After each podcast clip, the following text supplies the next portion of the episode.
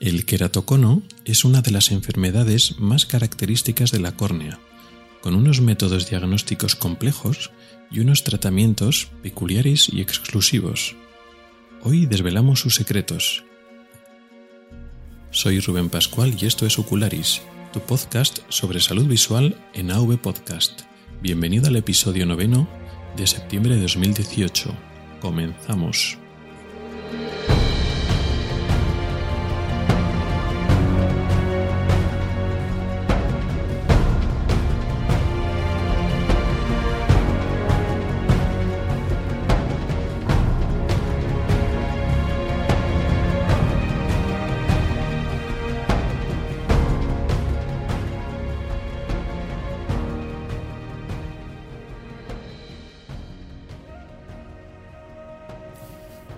Todos y bienvenidos al podcast de Ocularis sobre salud visual y oftalmología. Soy Rubén Pascual, oftalmólogo y divulgador a través del blog ocularis.es. Este es el episodio noveno correspondiente al mes de septiembre de 2018 y hoy vamos a hablar sobre el keratocono. Pero antes tengo que comentar un par de cositas. La primera es que he cambiado la imagen del podcast.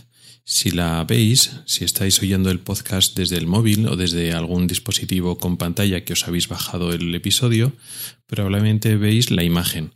Ya no veis la imagen de siempre que era una bolita, una esfera con las letras y ocularis dentro. Ahora es un icono diferente, más, más sencillo sin la, sin la bolita. Este icono nuevo lo ha hecho Pedro, Pedro Sánchez, que es el director de la red de AV Podcast. Estamos cambiando los eh, podcasts de la red los iconos, en vez de ser un, un, icono similar a, entre todos, pues un icono bastante, una imagen diferente para separar un poco las, las, marcas de cada episodio, de cada podcast, por decirlo así. Entonces, muchas gracias, Pedro, por, por la imagen, la verdad es que me gusta, me gusta mucho. Y la otra cosa que quería comentaros es un par de descuidos en las notas del programa de los, del capítulo anterior y del penúltimo he ido diciendo en el penúltimo y en el último que iba a poner en las notas del programa enlaces a unos episodios anteriores del podcast, concretamente en el previo, en el de la córnea, un enlace al episodio del sistema óptico y en el penúltimo, el del desprendimiento de retina, un enlace al episodio de las moscas volantes. Total que al, eso es lo que dije en el audio y al hacer las notas del programa solo he puesto los enlaces a blog, a los artículos, pero no a los episodios de audio de los podcasts. Entonces, en vez de ponerlos aquí en este episodio, que no tiene ninguna relación, lo eh, voy a poner en las notas del programa de los artículos correspondientes. De manera que si te interesan esos enlaces, pero ya te has descargado esos episodios, no lo ves ahora. La única forma de que se mm, actualice en el podcatcher, en tu aplicación para podcast, es por los episodios y descargarlos de nuevo. Es la forma de tenerlos. Si no has descargado esos episodios o ya los has oído y ya los has borrado y te interesa mm, eh, consultar esas notas del programa, pues bajándolos otra vez, pues ya lo tendrás actualizado.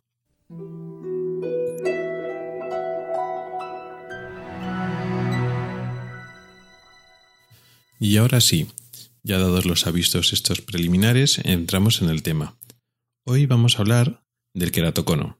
El queratocono es un tema que me han solicitado varias personas, em, varios oyentes, hace ya unos meses, cuando cerca del comienzo del, podcast, lo que quiere decir que es un tema mm, que a la gente le interesa. El queratocono es una enfermedad relativamente frecuente, de hecho, posiblemente sea de las más famosas de la, de la córnea y una de las más relevantes de la oftalmología. No es que sea súper, súper, súper frecuente, pero sí que es relevante. Es una, es una enfermedad importante que afecta a gente bastante joven. No tiene una solución perfecta en general, o sea que no es una enfermedad que la curamos y nos olvidamos de ella, sino que está ahí, ahí presente. Y además, últimamente, bueno, últimamente, los últimos años, el tratamiento de esta enfermedad ha variado bastante podemos decir que ha, mejorado, tenemos varias alternativas y está evolucionando bastante rápido. Tenemos diferentes técnicas que más o menos funcionan y que se pueden aplicar unas, otras a la vez, se pueden combinar, ya lo iremos explicando. El queratocono eh, tiene relación, lógicamente, con la córnea. Queratos, como decíamos en el último capítulo, es el sufijo de la raíz griega eh, que significa córnea. De hecho, el episodio previo, mm, el de agosto, donde he hablado de la córnea, me sirve para abrir, para, como introducción para episodios como este, para poder hablar de enfermedades de la córnea y tener ya los conceptos previos. Si no lo has oído el episodio de agosto, o si a lo largo de este episodio hay algunos conceptos que no te resultan muy claros sobre la córnea, siempre puedes volver al episodio este anterior de la córnea para aclarar esos conceptos para entenderlo todo bien. Bueno, recordamos que la, que la córnea era un tejido transparente que estaba en la parte delantera del ojo. Eh, hay dos características fundamentales eh, que son esenciales para que nosotros veamos bien. La transparencia que he dicho antes, lógicamente, tiene que dejar pasar luz, y la forma de la córnea. La córnea tiene una forma curva y tiene una curva muy especial, muy particular, muy regular, y esa regularidad es esencial para que nosotros veamos bien. Decimos que la córnea es un casquete de esfera, como si fuera una especie de trozo de una esfera de transparente. Vamos a suponer que tenemos una bola de cristal o una esfera eh, de un cristal o un material transparente y cortamos una parte. Pues eso más o menos sería la córnea. Técnicamente no es así, porque no, la, su forma no es una esfera perfecta. De hecho, hablamos que la córnea tiene una forma asférica, asférica con A, que eso implica que la curvatura del centro es mayor que la curvatura periférica. Es decir, conforme nos vamos alejando del centro de la córnea, la córnea se va quedando un poquito más aplanada. No llega a ser plana del todo, del todo pero la curvatura va disminuyendo. Pero ahora eso, eso de la asfericidad, no lo vamos a, no lo vamos a insistir mucho en el tema. Es un tema un poquito complicado. Eh, sobre la forma prolata de la, de la córnea, vamos a suponer que es un casquete de esfera, eh, que su forma es más o menos esférica. Y además lo importante eh, son los milímetros centrales. Es decir, lo que nos va a dar realmente la buena visión es que la curva de la córnea sea regular en el centro, en los 3-4 milímetros centrales. Lo que pase en la córnea periférica Ah, no es tan importante y ahora no le vamos a conocer tanta importancia.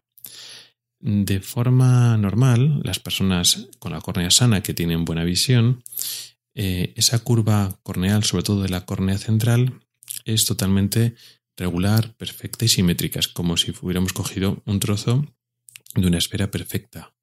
Eso significa que los diferentes meridianos, es decir, el eje de los 90 grados, de los 180, de los 45, de los 135, todos los ejes, todos los ángulos, todos los cortes de la córnea que queramos eh, imaginar, tienen la misma curvatura, es una, tienen una simetría perfecta en todos los ejes. Eso sería la córnea perfecta con la que vemos estupendamente.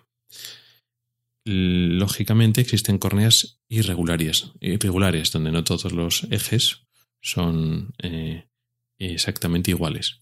La irregularidad más frecuente es el astigmatismo. El astigmatismo, hasta cierto punto, sería la medida de la irregularidad corneal, en el cual alguno de estos ejes, alguno de estos meridianos es más curvo que el otro. Eso lo explicamos en el episodio del astigmatismo. Y también pondré el enlace en, el, en las notas del programa para quien, quien quiera repasar este episodio. Con lo cual, Mm, tenemos una, que pueden existir las córneas mm, perfectas, totalmente regulares, sin astigmatismo, y también tenemos las córneas con astigmatismo. Y el astigmatismo, eh, en el cual tenemos un eje que es un poco eh, menos curvo y a 90 grados perpendicular hay un eje que es más curvo, eso es el astigmatismo normal, el astigmatismo regular, y ese se corrige con gafas. Y este astigmatismo es regular porque también es simétrico, es decir, el eje más curvo es perpendicular al eje más plano, pero los propios ejes eh, en sí son simétricos, siguen teniendo ejes de simetría. Sería como si fuera una córnea, en vez de ser un casquete o un trozo de esfera, es como si fuera un trozo, por ejemplo, de huevo, una superficie ovoidal, ovoidea, cortada, o por ejemplo un balón de rugby, que cortamos un trozo de, superficie de ese balón de rugby, donde vemos que la superficie está más alargada de un sitio que otro, pero sigue siendo, digamos, simétrica. Ese es el astigmatismo normal. Vale. Bueno, pues existe una serie de enfermedades en las cuales eh, se produce un cambio de curvatura de la córnea, esta córnea central, la cual se vuelve más irregular, pero no sigue la regularidad típica del astigmatismo que hemos explicado antes, el astigmatismo normal. Sería un tipo de astigmatismo irregular. Este tipo de enfermedades son los que llamamos ectasias corneales.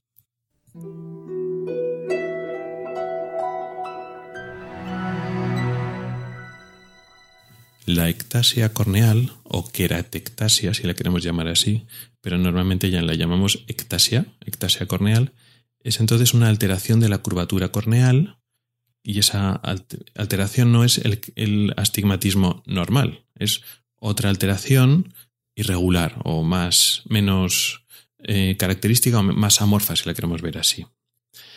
Además, característicamente, la ectasia corneal es progresiva, es decir, va avanzando, va empeorando con el paso de los años, es lentamente progresiva y afecta a los dos ojos, aunque puede ser bastante, bastante asimétrico, puede afectar clínicamente más a un ojo y puede eh, tardar años en afectarse el otro ojo, por lo menos que uno lo note. Sin embargo, es bastante habitual, no justo al inicio, pero en cuanto avanza un poquito la enfermedad, que nosotros podemos encontrar alteraciones mm, queratectásicas en ambos ojos.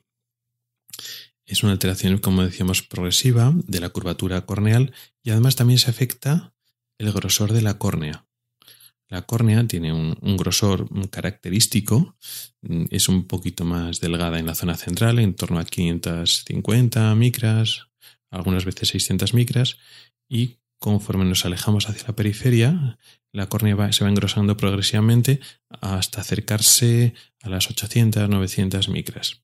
Bueno, pues en las ectasias corneales se producen áreas de más adelgazamiento corneal y en algunas otras ectasias también hay algunas áreas con engrosamiento corneal, en alteración del, grosor. ¿Cuál es la causa de las ectasias corneales? No se conoce muy bien las causas últimas, pero en todas se produce una alteración estructural. La córnea decíamos que se compone básicamente de proteínas, proteínas eh, grandes, como si fueran cordones o, cables, que aguantan la tensión, las, fuerzas.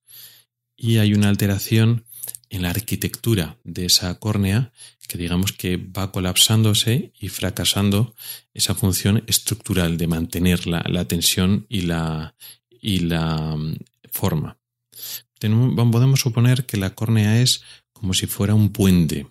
Un puente, pues, eh, sufre la, gravedad y tiene una serie de, arcos y una serie de refuerzos, una serie de estructuras pensadas por los ingenieros para que ese puente se mantenga de pie y no colapse, no, no se caiga y aguante pues, el peso de lo que tiene que pasar por encima del puente. Con la córnea pasa algo parecido. Se trata de unas estructuras que tienen que aguantar las tensiones. El ojo por dentro está más a presión que en el exterior.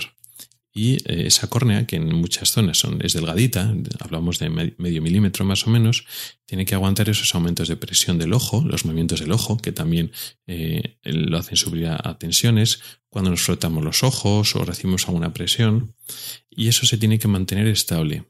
De alguna manera hay un fallo en esas estructuras, en esa composición o del colágeno, en el cual em, no es capaz de aguantar bien esa presión continua y poco a poco se va deformando y se van elongando y se, y se va debilitando diferentes áreas de la propia córnea.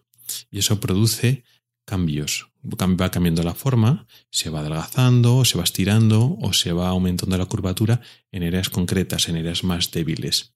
Y eso poco a poco va progresando, porque la zona que se ha adelgazado, pues claro, es cada vez más débil, con lo cual son cambios progresivos. Ectasias corneales eh, no hay solo una, hay varias. De forma clásica se distinguen tres formas naturales, el queratocono, que es la más frecuente, la degeneración marginal pelúcida, que es la segunda más frecuente, y el queratoglobo, que es la más extraña. Y luego después tenemos otra forma no natural, una forma eh, artificial o producida, que es la ectasia por cirugía, por cirugía corneal. Es decir, eh, hemos operado la córnea, normalmente por una cirugía refractiva, por una cirugía para quitar la, la graduación, en esa cirugía se produce una ablación de parte de la córnea, es decir, se elimina parte del tejido y, y por tanto queda debilitado. Si se ha quitado demasiado tejido, o si esa córnea de por sí, digamos que tenía, era más débil o tenía predisposición a mm, producirse este tipo de, ectasias, entonces después de la operación queda la, córnea muy débil y se produce una ectasia posterior, es decir, unos cambios que ya no son eh, las ectasias naturales, no tienen por qué tener exactamente una, una evolución y unos cambios característicos del keratocono, del keratoglobo, no. Tiene unos cambios un poco más eh, diferentes, pero no deja de ser una ectasia corneal.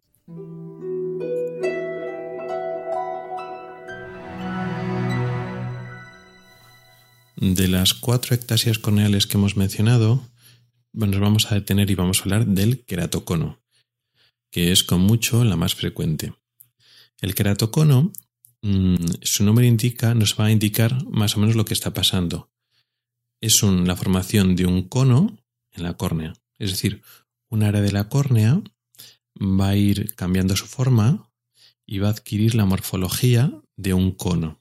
Un área de la córnea se va a incurvar, va a sobresalir como eh, con un vértice que se va a ir progresivamente prolapsando, eh, avanzando hacia adelante y eh, la córnea alrededor de ese vértice pues va teniendo esa forma de, cono. El vértice del keratocono es el punto más delgado. Podríamos considerarlo el inicio de los cambios. Esa zona adelgazada va por, digamos, por la presión de dentro del ojo, eh, no va a aguantar eh, esa presión interna manteniendo esa curvatura y se va a ir hacia adelante. Sería parecido más o menos cuando tenemos un balón de fútbol, ¿no? Y una zona del balón, pues un balón viejo, por ejemplo, que ha recibido un golpe importante en una zona y esa zona se queda débil. Bueno, pues digamos que esa zona como que se hernia, esa zona débil debido a la presión de dentro del, balón, pues se va mm, saliendo hacia afuera. Pues sería parecido, algo parecido el keratocono. Hay una zona débil y entonces a partir de esa zona se va prolapsando hacia adelante. Mm, esa zona débil es delgada, se va adelgazando más ese vértice y la zona inmediatamente alrededor del vértice y poco a poco se va prolapsando, adelantando hacia adelante. Ese vértice no está, esa zona adelgazada que se va a ir hacia adelante, no está en una parte muy periférica de la córnea, no. Normalmente se sitúa en el propio centro o casi en el centro es un grupo importante de queratóconos, o si no, el vértice está algo desplazado hacia inferior, hacia la parte inferior, a veces hacia la parte inferior externa, pero se desplaza poco, de tal forma que el cono, cuando avanza, eh, parte del cono sí que afecta a los milímetros centrales de la córnea, con lo cual siempre va a afectar la visión con el paso del tiempo. ¿Cómo se va a afectar la visión? Bueno, y inicialmente no hay mucho cambio, pero puede aparecer un astigmatismo. Como comentábamos al principio, el astigmatismo es la, medida de la irregularidad corneal, cuando todos los meridianos de la córnea no son iguales. Al principio eh, es un astigmatismo normal, normal que corregimos con gafas eh, y, y, hasta con las gafas eh, uno, el paciente ve bien. Sí que es cierto que lo característico de este astigmatismo es que es adquirido, es decir, que mm, aparece no en el nacimiento, sino puede ser en la infancia o más frecuentemente en la adolescencia o en el adulto joven. Es un astigmatismo que no había antes. Eso ya podría ponernos sobre aviso, porque normalmente el astigmatismo no cambia demasiado a lo largo del tiempo. Durante el crecimiento, infancia, adolescencia puede modificarse algo, pero no tiene una tasa de progresión muy alta. Puede subir un poquito, puede bajar un poquito, pero no suele haber grandes cambios. De tal forma que en casos, eso, en personas jóvenes, en crecimiento, que vemos cambios de astigmatismo sospechosos, ya nos podemos poner sobre aviso y pedimos algunas veces pruebas. Algunas veces estas pruebas son negativas. Y bueno, pues un astigmatismo que cambia un poquito más de lo habitual, pero al final no es que era toco, no. Pero otras veces sí. y ya podemos diagnosticarlo precozmente sin que haya otros cambios.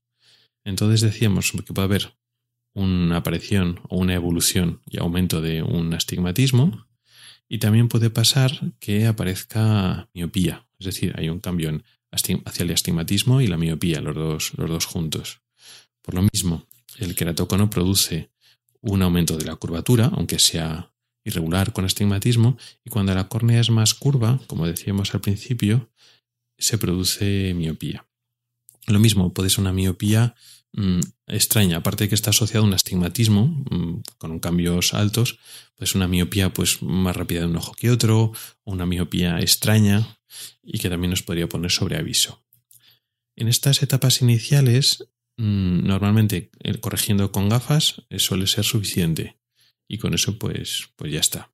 Conforme va avanzando el queratocono, con las gafas no es suficiente. ¿Por qué? No por la miopía, sino por el astigmatismo. Decíamos que el astigmatismo producido por el queratocono es un astigmatismo especial, es un astigmatismo que no es regular. Este astigmatismo irregular, conforme va creciendo, no se puede corregir con las gafas.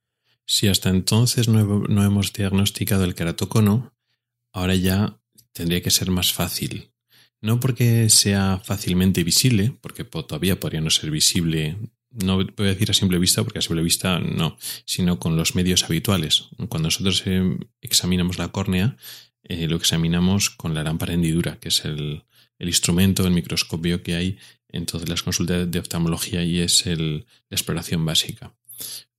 Aquí el queratocono podría dar síntomas en esta lámpara de hendidura o no, pero mm, tenemos una, pista fundamental que es, tenemos una graduación eh, que puede que nos haya hecho sospechar si ha sido progresiva o no, o puede que no lo sepamos porque no conocemos la historia del paciente, pero graduándole no conseguimos que termine de ver bien. Entonces ya podemos ponernos sobre, sobre aviso. En este momento debemos tener ya eh, una idea sobre el tema y luego pedir la prueba mm, característica para poder diagnosticarlo, que luego hablaremos de ella, que es la topografía. Entendiendo que ya hemos diagnosticado de, de queratocono y ya sabemos lo, que hay, si con el tratamiento de gafas no es suficiente, pasaríamos al siguiente paso, que es el uso de lentes de contacto, de lentillas. Empezaríamos con una lentilla normal, con la lentilla, eh, con la lente de contacto blanda. Digo normal porque es la más habitual. ¿Qué ventaja tiene el uso de la lente de contacto la lentilla sobre la gafa. Bueno, pues tiene un efecto mecánico sobre el queratocono que nos puede interesar. El queratocono decimos que se prolapsa, es un cono que está saliendo mm, por delante, por fuera de la curvatura normal de la córnea.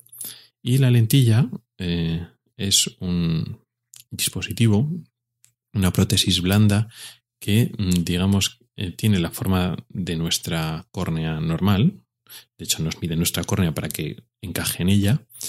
Y una vez se apoya, lo que hace es coger el queratocono y corregir su curvatura y ponerlo en su posición. Tenemos que tener en cuenta que la córnea es elástica, no es un tejido rígido, es un tejido elástico. Y más el queratocono, que es un tejido más débil y más, más delgado. Con lo cual, aunque de forma espontánea, por la presión del interior del ojo, esa zona débil tiende a estar hacia afuera, prolapsada.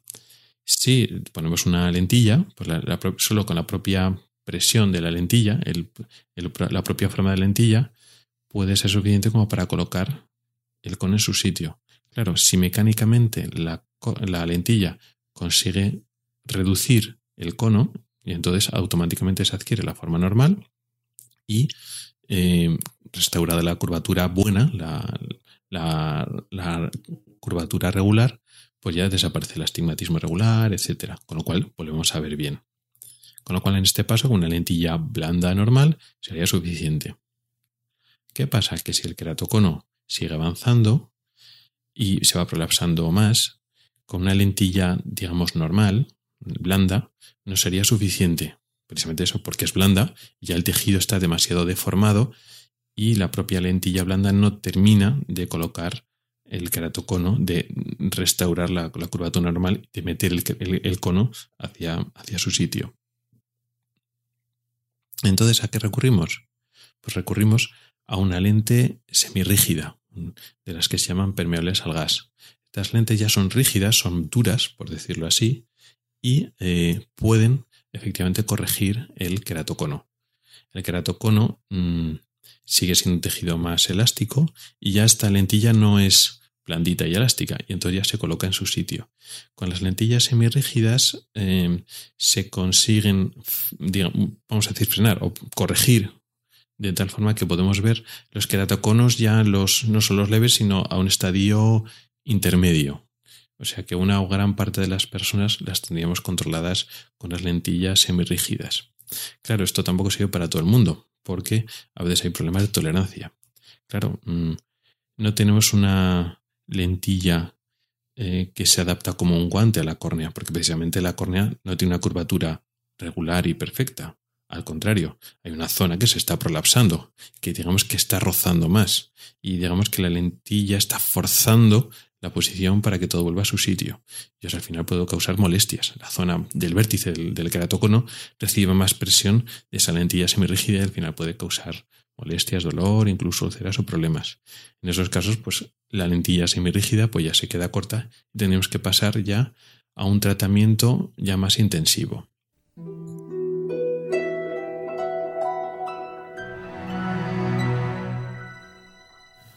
Ya hemos estado hablando de la evolución del queratocono y hemos mencionado los tratamientos iniciales. nos hemos metido todavía en los tratamientos más avanzados o más intervencionistas que los tocaremos más tarde. Pero antes eh, quiero hacer una mención sobre las causas y la posible prevención. ¿Cuál es la causa del queratocono? No se sabe bien. Se sabe que hay una predisposición personal y que debe tener, tener unas variables genéticas no bien conocidas todavía, pero ya hay indicios serios de que hay eh, una predisposición genética. Pero como variantes ambientales, cosa que, alguna cosa que nosotros podemos hacer, sí que se ha querido relacionar con el frotamiento de los ojos. El frotarse los ojos, sobre todo frotarse mucho, debilita la córnea. Y por lo tanto, aquellas enfermedades que producen frotamiento de los ojos también. Por ejemplo, las alergias oculares, las conjuntivitis alérgicas producen frotamiento de los ojos en niños y adolescentes, que es donde cuando aparece habitualmente el queratocono. También se ha relacionado con enfermedades genéticas que cursan con alteraciones del desarrollo cognitivo, alteraciones del desarrollo psicomotor.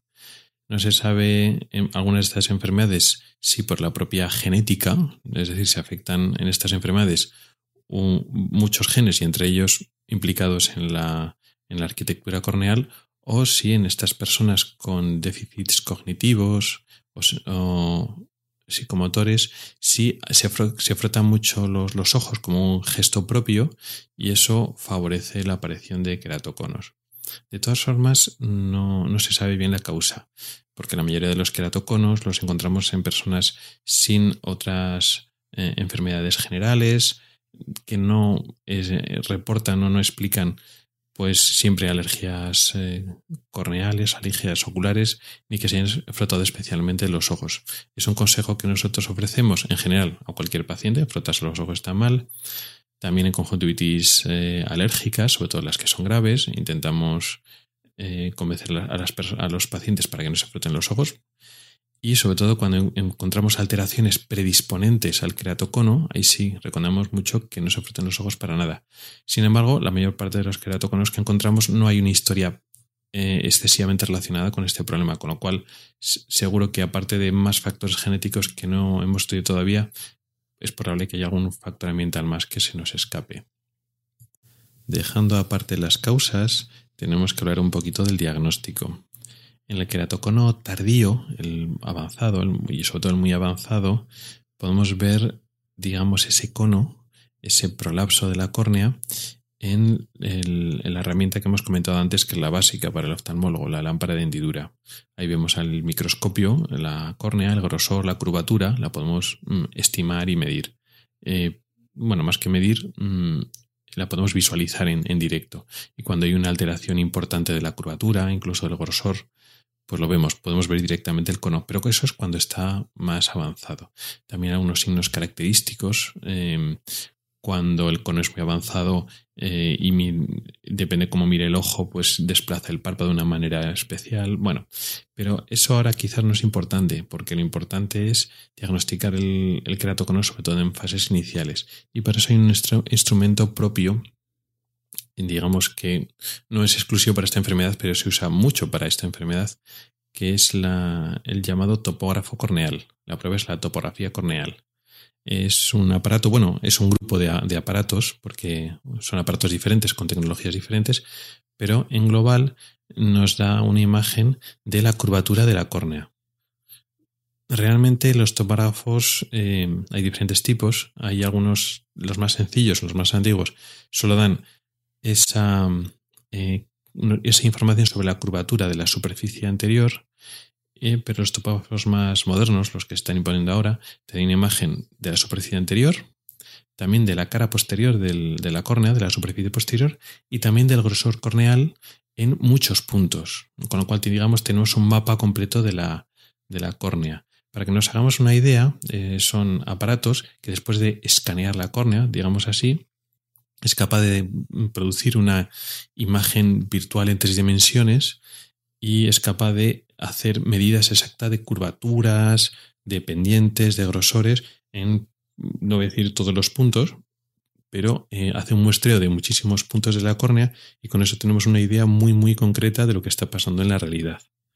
Así podemos separar la curvatura normal de una córnea mm, perfecta, sin nada, una curvatura de un astigmatismo regular, un astigmatismo normal, y eh, el aspecto que nos dan diferentes astigmatismos irregulares. Y dentro de estos astigmatismos irregulares, pues por supuesto, el queratocono. De hecho, se ve bastante bien mm, cómo se produce ese, ese, cono, con ese vértice, con un aumento de la curvatura, la base del, del cono, y cómo ese cono va deformando la córnea de el resto del tejido corneal y cómo altera la zona central para que nosotros no, veamos bien. ¿Qué pasa? Que esto es una enfermedad lentamente progresiva. Em, en niños o adolescentes suele, suele, aparecer, o en adultos mayores quizás. Y eh, depende de cómo sea nuestro topógrafo de la información que nos da y depende del el conocimiento que nosotros tengamos, podemos diagnosticarlo antes o después. Digamos que esta es una prueba bastante específica que hace falta pues, tener una serie de conocimientos para diagnosticarlo, sobre todo en las fases más iniciales, porque en las fases tardías pues, la imagen ya es bastante clara, bastante evidente.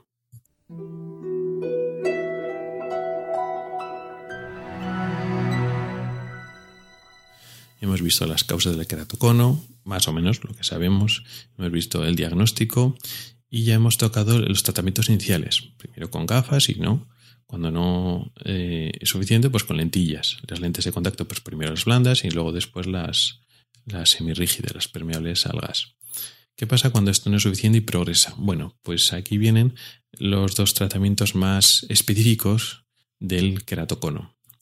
Uno, el más dentro de que los dos no son muy antiguos, pero digamos el que tiene más experiencia es la eh, utilización de anillos intracorneales. Esto es un poco... Eh, es más fácil de verlo con varias imágenes que, explicarlo. Se supone que, en el queratocono eh, se está deformando, sobre todo en el avanzado, el cono que hay en la zona central o cerca del centro, está deformando y tirando de toda la córnea, la está llevando hacia una curvatura que es la que no es la adecuada y por eso no estamos viendo mal. Cuando no es suficiente, digamos, aplastar ese cono con una lentilla para colocarlo todo en su sitio y que la córnea recupere su forma, se puede poner unos eh, anillos que no son anillos completos realmente. El nombre es un poco equívoco. Son unos eh, segmentos, son unos eh, secciones eh, semicirculares eh, o curvas, como si fuera un tubito, pero, pero curvado, que se mete en la córnea, en la córnea periférica, no en la central, en media periferia más o menos, se inserta un, sector de anillo, o a veces dos sectores de anillo, depende un poquito del, del queratocono, y es como si pusiéramos una especie de andamios dentro de la córnea tiene una curvatura muy concreta y cuando se inserta dentro de la córnea tira de ella hacia la posición que tendría que tener normalmente. Si está demasiado curva en un lado, eh, ese sector de anillo, al meterlo ahí dentro, tira para colocarlo en su sitio y con eso conseguimos restablecer la curvatura normal. Si los anillos tienen éxito y se colocan bien y si conseguimos una curvatura buena, puede desaparecer gran parte de ese astigmatismo irregular que no podíamos corregir de otra manera y también se puede corregir parte de esa miopía inducida por el queratocono. Ese es un tratamiento que se usa bastante, es un tratamiento quirúrgico, es una operación que consiste en meter ese anillo, tiene cierta dificultad porque se mete en el espesor de la córnea que, eh, que está en la periferia, en la media periferia. Decimos que esa córnea pues, puede tener 600, 700 micras y hay que meterlo dentro de ese grosor, ni muy profundo, ni muy superficial. Eh, o sea que tiene cierta dificultad poner uno o dos sectores de ese anillo.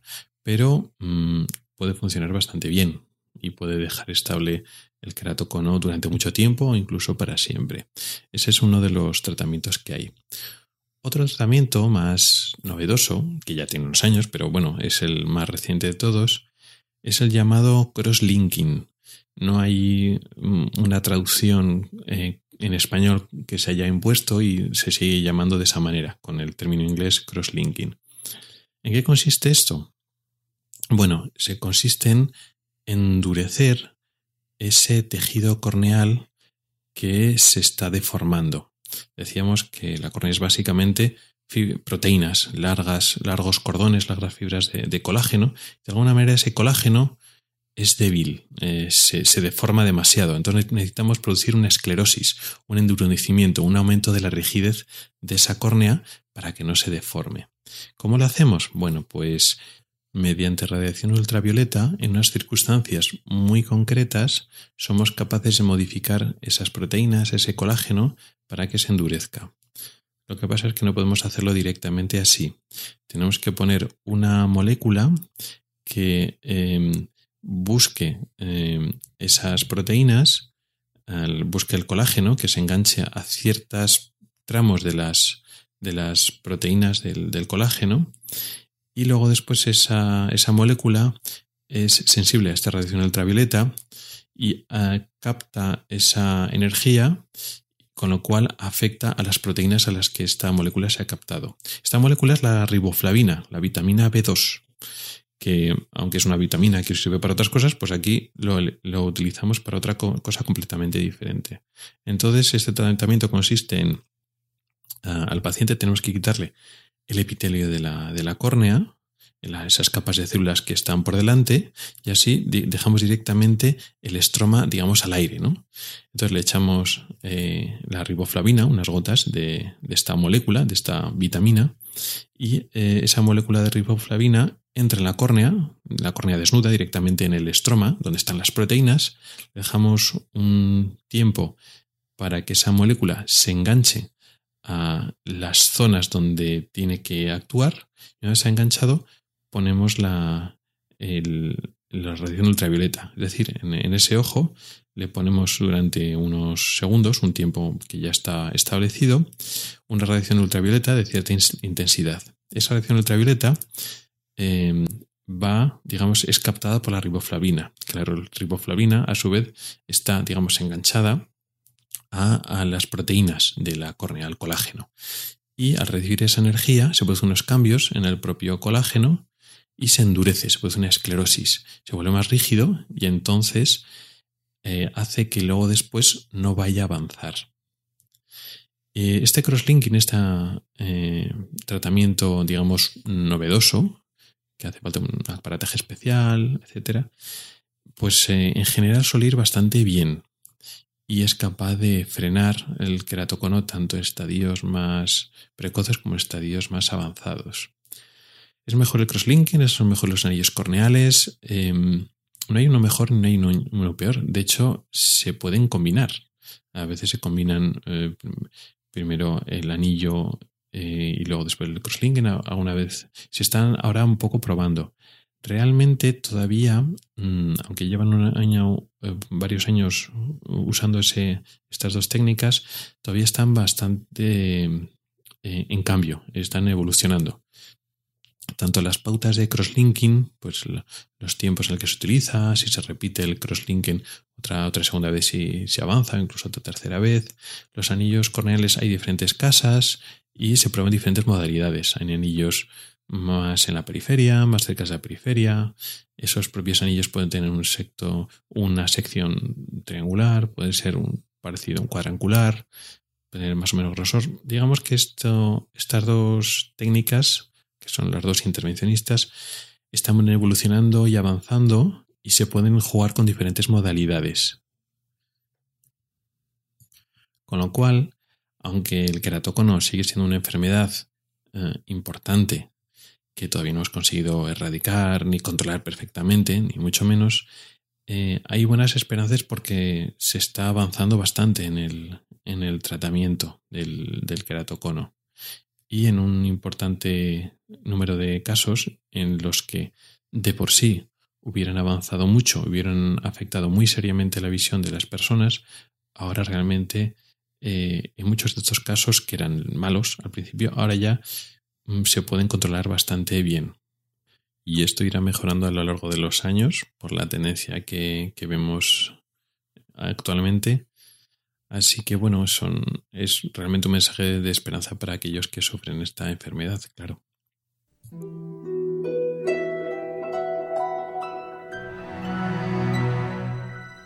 Y bueno, esto es todo lo que os quería contar sobre el queratocono.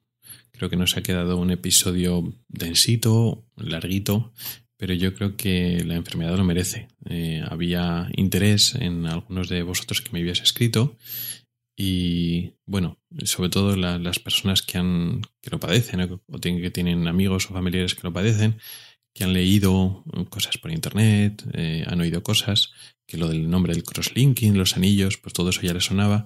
Espero que este eh, episodio les sirva un poco para solucionar algunas dudas, mm, relacionar mm, las, diferentes cosas. Si habían oído cosas sueltas y no terminaba de encajarles en la cabeza, a ver si con esto he ofrecido una imagen o igual simplificada, hay muchos más detalles que por supuesto no, no podemos hablar, pero por lo menos para tener una idea más o menos clara de las causas, lo poco que sabemos de ella y sobre todo de los tratamientos, haciendo un poco hincapié en los últimos, en los más utilizados en las formas avanzadas.